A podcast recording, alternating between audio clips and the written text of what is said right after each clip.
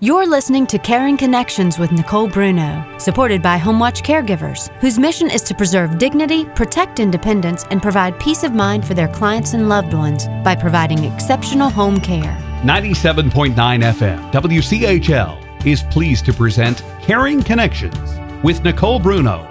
Nicole has over 15 years of experience as a geriatric social worker and administrator, working in the long term care industry to include skilled nursing care Alzheimer's care, adult daycare, and home care. She also worked as a family caregiver. In addition, Nicole co founded a nonprofit in the Triangle that specializes in support for caregivers. Now, Caring Connections with Nicole Bruno. Welcome to this edition of Caring Connections. Joining me today is Cooper Linton, Vice President of Marketing and Business Development for Transitions Life Care, founded as Hospice of Wake County. And we are going to be discussing accountable care organizations and how it impacts the consumer. Welcome, Cooper. Thank you. Glad to be here, Nicole. Glad to have you here. So, this is a sort of a, a, word we've been hearing in the media for a while that's been spinning around and around accountable care organizations. And, you know, I think a lot of people just don't understand what that is and how it may impact them. So, I'm glad you were willing to to take that task today and hopefully educate us on what it is and how it works. So, let's start off with, though, just a baseline understanding of how healthcare is generally paid for under the traditional model, the model we're under now. Well, the overwhelming majority of healthcare right now is reimbursed on the idea that you get paid for everything you do. And it's not particularly outcome oriented. Mm-hmm. It's the more that you do, the more that you get paid for. Mm-hmm. Um, we call that the fee for service model. Mm-hmm. And so you do certain services, and in right. return, physicians or hospitals or rehab organizations get a fee in return for that service mm-hmm. with little regard to what type of outcome that service may create for the for right. the consumer. So the skin tag gets taken off, you build the code for the skin tag, the, Absolutely. whatever it you may be. You run an MRI, you yeah. get to charge for the MRI, and then you get to charge for reading the MRI, mm-hmm. and then mm-hmm. you get to charge for meeting the patient to discuss the MRI results. Interesting. Okay, well that yep, so that exactly is very segmented type care.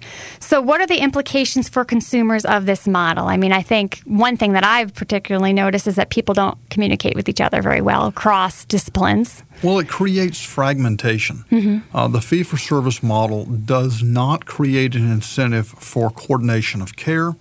It does not create an incentive for teamwork or even the treatment of a person as a whole person. It tends to break people into diseases mm-hmm. or particular procedures as opposed to saying how do we improve the wellness of this person as a whole. Mm-hmm. So it doesn't it does not look at it from a more holistic view. Generally, it does not. There are obvious exceptions to that, and some practitioners work very diligently mm-hmm. to compensate for a fragmented system. But the system itself doesn't create the incentive for coordination. Right now, it does. So these would be examples of maybe practices that do that currently. Might be more of those integrative care models that you're hearing more of that have been starting the last few years, where they're looking at you know the fitness center along with your primary care physician all in the same. Absolutely. There's a lot of creative approaches to try and get everybody to play on the same page. Mm-hmm. Uh, and even some of what we're hearing about electronic health records mm-hmm. is tied to this because you have some providers that are still on paper charts, and then lots of other providers that are using a broad array mm-hmm. of electronic health records or electronic medical records, they're sometimes called. Unfortunately, these systems rarely talk to each other. Mm-hmm. One information system doesn't share or transmit data cleanly with another one. So even providers that are trying to work together struggle to do so just because of the cumbersome nature of sharing information. Okay. So I guess my question for you would be what does that mean for quality? Is it measured? Is it determined? How do we figure that out in the way the care is currently provided? Well, the care generally suffers. Mm-hmm. The quality of care generally suffers if people aren't able to work together as a team to enhance the care. Uh, the, the, analogy that I use now is that if I have a car mm-hmm. and I take my car to the mechanic and I take one car to one mechanic, mm-hmm. I get pretty good coordination of care because everything happens in one shop. And I'm, all, I'm very price sensitive to it because I'm the one footing the bill. Right now, our healthcare system, to use that analogy, would mm. be like taking your car to four or five or six or even eight or ten different mechanics. Mm-hmm. And I rarely see the bill. And when I do get a bill, I don't know what it's really for. Mm-hmm. I don't understand it. And the mechanics all don't talk to each other. Right. So my goal is to get my car back on the road and working for me as effectively as possible that goal may not be achieved when you have multiple people working on it without communication. So that would be like taking your car to the brake shop and the muffler shop and then the transmission shop and then the tire shop and then maybe you go back to your your primary mechanic to say is ever all the parts and pieces back on together the right way. Right. And you try and get the, the, yeah. hopefully someone, your primary care physician, yeah. your primary mechanic tries yeah. to knit that together. But it's even more complicated because you can't even read each other's bill of work. So it, it, gets very complicated to understand who did what. Exactly. Makes a lot of sense. So, getting back to the meat and potatoes, what exactly is an accountable care organization or what we'll refer to for the rest of the show as an ACO?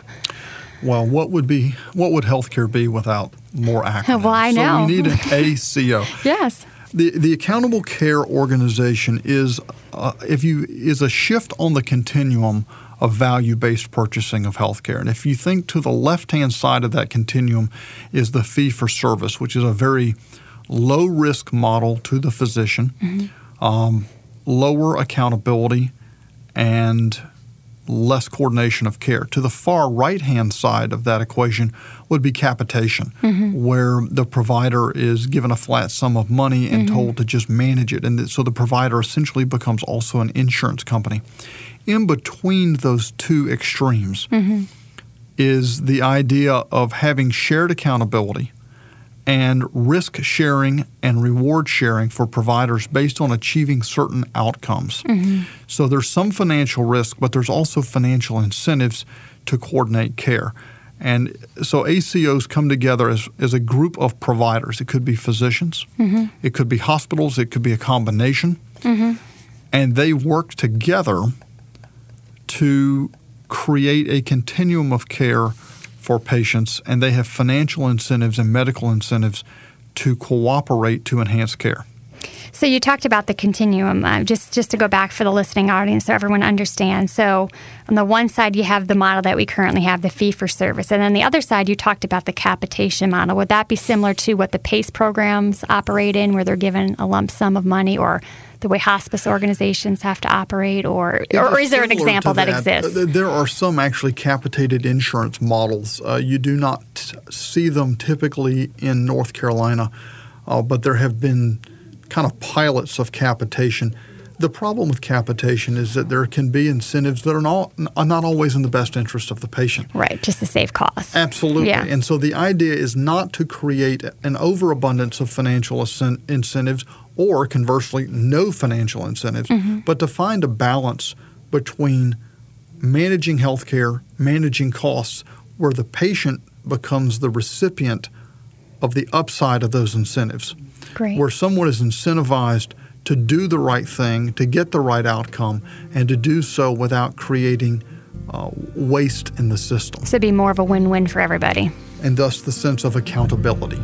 So, we are going to take a quick break and dig deeper into the ACO world. And again, joining me today is Cooper Linton, Vice President of Marketing and Business Development for Transitions Life Care. And we will be right back.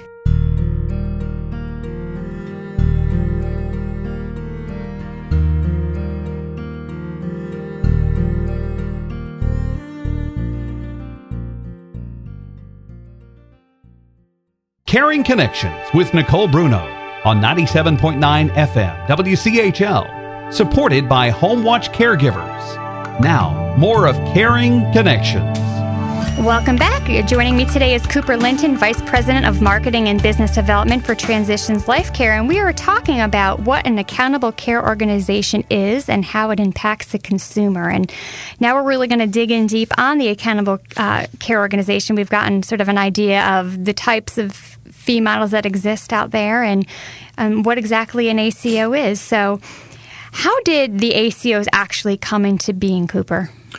Well, the idea of value based healthcare purchasing is not new. There have been models kicked around for uh, actually 20 or 30 years, mm-hmm. but it was with the advent of the Affordable Care Act mm-hmm. that the ACO was built into the Medicare and Medicaid system, primarily the Medicare system. There's also some private commercial folks that are commercial insurers mm-hmm. that have looked at this model and created ACOs because they recognize the upside potential both for care and in and through better managed care, better managed cost of care. Mm-hmm. So we won't be buying the fifty thousand dollar golden toilets anymore. Well, we hope not. We hope not. But uh, the Affordable Care Act did create a mechanism for the Center for Medicare and Medicaid Services uh-huh. to create the accountable care okay. organizations. Great.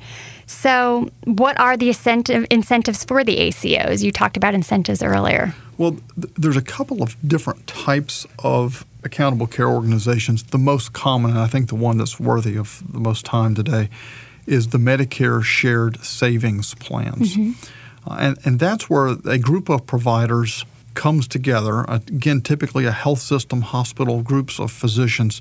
They come together voluntarily, they're not forced to do this, and they share in the management of patients. And what happens is Medicare makes statistical projections of what they think the cost of care for that group of patients would be. With that diagnosis. With or? that diagnosis. They, they actually have the claims data on those sure particular patients. yeah, I mean, they, they Quite collect sure. everything. yeah. Absolutely. Ad nauseum. so they have all that information. They make projections as to, to statistically what would it cost to provide that care.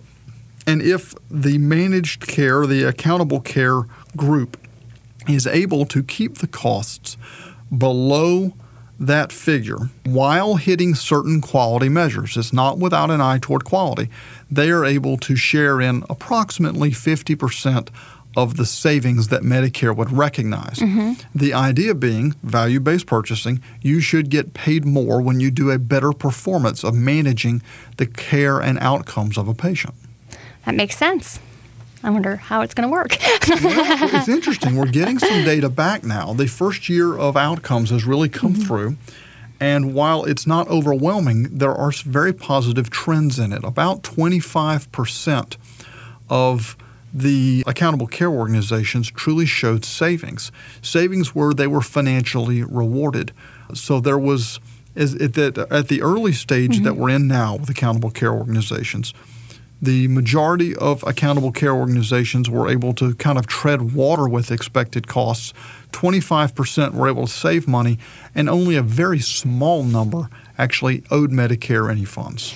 So that's great to hear, but have they also collected data about patient satisfaction within the ACOs? That is still early. And one of yeah. the challenges with this accountable care uh, organization model, to your earlier point, mm-hmm. is that we're early on in this concept mm-hmm. and we're still collecting data. The data is still being reported, it's still being cut up and looked at mm-hmm. to see are people happy? Are they getting better care? Things look positive right now, but we're a ways from having all the data. And are there accountable care organizations in our area currently? Absolutely, there are. There's approximately two dozen in North Carolina okay. uh, in general. And to put that in some perspective, there's about about two dozen in North Carolina. There's about 360 odd in the United States. Okay. And that's a number that's moving and it's fairly fluid. Mm-hmm. As people become more comfortable with the idea of accountable care organizations, they're willing to invest in that. Mm-hmm. Okay, so we talked a little bit about incentives. How will this impact my doctor? Well, your doctor does not have to join an accountable care organization. But if they do so, they're making some choices that they're going to work less independently and still but work more with a team concept and look for evidence-based decision making mm-hmm. and, and, the idea is more simply like this we need to look at what actually produces a quality outcome mm-hmm. for a patient not just is this something that i could do and could bill for well everything that we can do isn't necessarily something that we should do and the evidence may not support running certain diagnostics. To use that earlier analogy, analogy, if I took my car in to the shop because I was having trouble getting it started, I don't necessarily need to have my tire pressure checked. Now, that's an inexpensive thing, mm-hmm. but we can run a tire pressure check and we can check on the muffler and we can check on the paint and we can check all those things. We can, but do they actually improve the outcome of the car starting? We can run lots of tests, we can run lots of diagnostics, but are we actually improving patient care?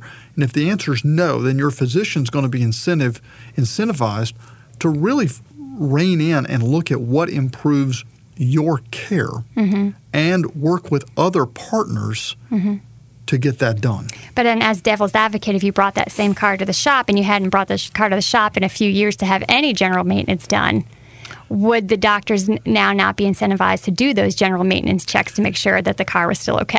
well, I think that puts the real emphasis back on preventive care, Nicole. I yeah. think it's a great yeah. point. There are things we need to be doing to get checkups. Mm-hmm. It's cheaper to maintain the human right. body mm-hmm. than it is to wait until there's a crisis mm-hmm. and try and repair it. And sure. it's a lot cheaper to go in and have that primary care work done. And and so under this model, the physicians are still paid to do preventive care. In fact, they're strongly incentivized mm-hmm. to do preventive care for patients to go in and get checked on early because mm-hmm. it is in their best interest from a health perspective and it's in their best int- best interest of Medicare financially. Okay.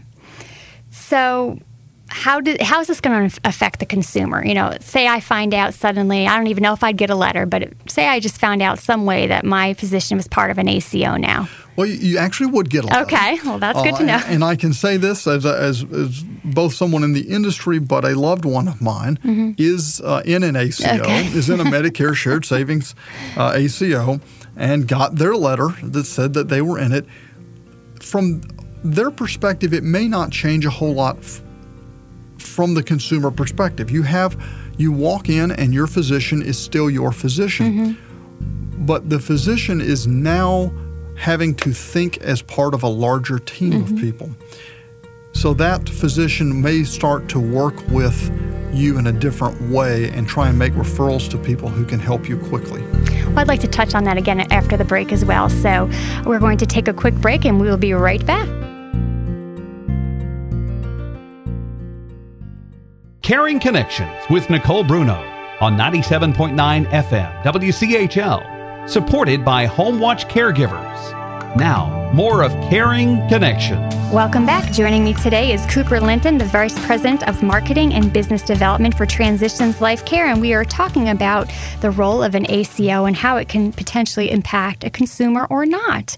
So we just started diving into that a little bit, Cooper, on how this may or may not affect the consumer. And I know that you wanted to add an additional point to that issue. Go ahead.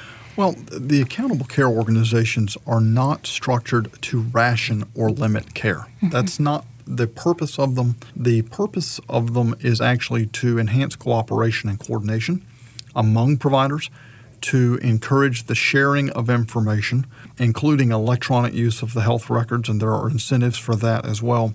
So it's still a fee for service model okay. where the patient has the option to get additional services and they can find another provider if they want to. Uh, the, so, the, so you're not in forever. You're not in forever, and the physician is not being dictated to as to what they can or can't order, or the hospital being dictated to as to what they can or can't do for you. They are trying to look holistically and say, really, are we making a difference? Are we cooperating? Are we sharing information? And can we take some of the burden off the patient from the patient trying to knit together this fragmented mm-hmm. system? Sure. And take on that burden ourselves as healthcare providers.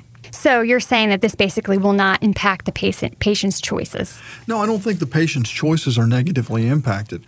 The idea is to make the consumer experience, frankly, a little easier by having the providers work together. And when you sit down and uh, go to a dinner party and, and talk mm-hmm. to folks about their experience in the healthcare system, and one of the primary yeah. trends that you hear in the dialogue is about fragmentation and the frustration and the exasperation sure. that families have through mm. that experience. This has the potential to improve the coordination among providers and take some of that burden off of the patient and family. Well, that sounds like it's a, it's a great model, and hopefully it'll last. We hope so too. I have to put all new, this work into this. the new data is promising, and all the providers are coming to the table with their parts. And what it requires is us as medical providers to become cooperative with each other and a little less territorial about this is my area and that's mm-hmm. your area, sure. and more about how do we work together to help this patient get the best possible outcome. So you were talking a little bit earlier about financial incentives or disincentives if you don't file things a certain way for the providers. So who actually owns an ACO? The ACO is owned by the people who form it. So it is usually the hospital, health systems, or providers. The beneficiaries of that are the folks that are enrolled in the ACO and that's based on who is their primary care provider and who gives them the most care. So if their primary care provider and the most of their care is run through the members of the ACO, they tend to get looped into it on Medicare. That's where you get the letter from your doctor. Mm-hmm. If it's a commercial insurance, then that's a little more straightforward. You're really the consumer of both the insurance plan and the care from the physician, so you would know whether you're part of the ACO. So, can anybody form an ACO? Not just anybody. There are certain restrictions. Uh, the Affordable Care Act defined, uh, particularly for Medicare, who can be who can be a part of one, but more relevantly, who has the ability to own one. And it requires mm-hmm. the key element of that is that you have the capacity to manage the risk related to outcomes. Interesting. Well, this has been a wealth of information. And I'm sure many of you listening today have been wondering what that little ACO, ACO word is that we keep, or acronym is that we keep hearing over and over in mass media. So I really appreciate the time that you took out with us today, Cooper. I think this is going to be a wealth of information to our listening audience. And as always, you may email your caring questions to caring at 1360wchl.com. Thank you so much and have a great day. The purpose of Caring Connections is to educate listeners to help improve the quality of life for families, for professional caregivers, as well as those people affected with Alzheimer's disease. Caring Connections with Nicole Bruno is supported by HomeWatch Caregivers. You can hear this and any other program of Caring Connections on WCHL's website, chapelboro.com. Be sure to email questions to caring at 1360wchl.com. Caring Connections is a presentation of 97.9 FM, WCHL, Chapel Hill Carrboro's news, talk, and Tar Heel station.